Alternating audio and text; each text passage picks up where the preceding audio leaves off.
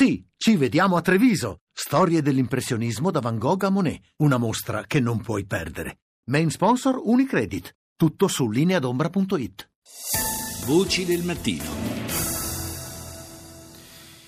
Si avvicina ormai il Natale, siamo all'antevigilia e è il periodo di regali e lo sappiamo ormai sotto l'albero si trovano sempre più spesso apparati elettronici, comunque eh, regali che vanno a sostituire magari eh, vecchi, vecchi apparecchi che avevamo in casa e che fine fanno questi vecchi apparecchi? Sono, eh, è materiale diciamo, che eh, deve essere sottoposto a un trattamento specifico per consentire il eh, riciclaggio del, eh, dei, dei, materiali che contengono e per limitarne anche l'impatto naturalmente sull'ambiente. Ne parliamo con Giorgio Arienti che è direttore generale del consorzio Ecodom. Buongiorno. Buongiorno, a lei e agli ascoltatori. Ecodom è il principale consorzio che opera in Italia proprio nella gestione dei cosiddetti RAE, cioè sono questi eh, rifiuti da apparecchiature elettriche ed elettroniche. Dicevo, eh, sono eh, materiali che vanno smaltiti seguendo delle procedure specifiche e quindi richiedono da parte eh, dei cittadini anche il, un trattamento ad hoc, cioè vanno, eh, non vanno gettati nell'immondizia per capirci.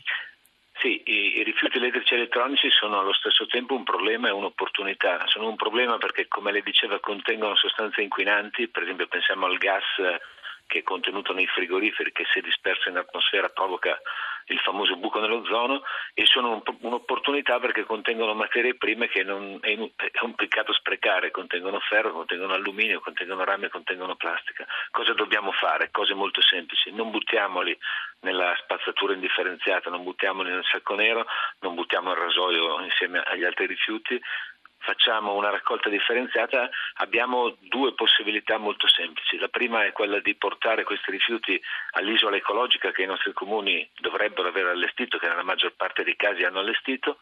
La seconda possibilità è quella di consegnare questi rifiuti ai negozianti da cui compriamo tipicamente queste apparecchiature.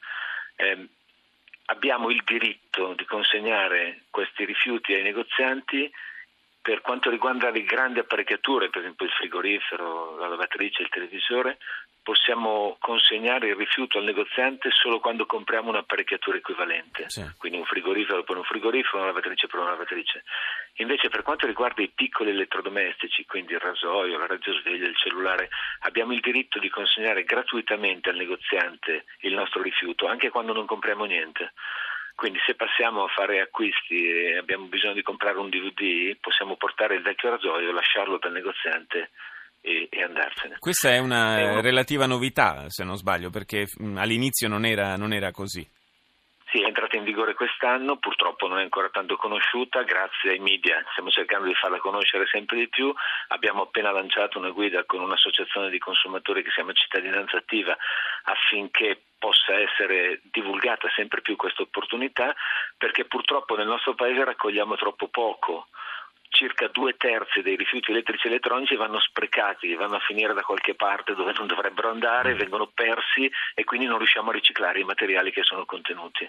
E spesso sono arrivate segnalazioni da parte di consumatori su dinieghi da parte dei commercianti nel, nel raccogliere, nell'accettare questi eh, apparecchi se non in, in, cambio dell'acquisto di un apparecchio nuovo. Insomma, dobbiamo eh, rafforzare la consapevolezza invece tanto nei consumatori quanto nei, eh, nei rivenditori che eh, è un, un, diritto e un dovere quello di, di eh, dare una mano a questo ciclo virtuoso per lo smaltimento eh, dei rifiuti RAE. Sì, è un diritto da una parte e un dovere dall'altra, come, eh, come, in tutte le situazioni è necessario un po' di tempo affinché la macchina cominci a partire, affinché il meccanismo venga oliato. Da parte di noi consumatori vale la pena di insistere, vale la pena di far presente ai negozianti che c'è una legge, è una legge che va rispettata e tra l'altro è una legge che è molto semplice rispettare perché la raccolta di questi piccoli elettrodomestici richiede semplicemente un contenitore in negozio e niente di più. Fra le altre cose, il eh, recupero di, delle sostanze, delle materie prime che sono contenute in questi apparecchi, oltre a, a limitare appunto l'impatto sull'ambiente in maniera diretta, lo fa anche in maniera indiretta perché tutto quello che possiamo recuperare non, verrà, non ci sarà necessità di estrarlo, per esempio dal, dal sottosuolo e si eviteranno anche quindi de, delle procedure che a loro volta hanno un impatto sull'ambiente. Sì, e questo è particolarmente vero per un paese povero di risorse di materie prime come l'Italia.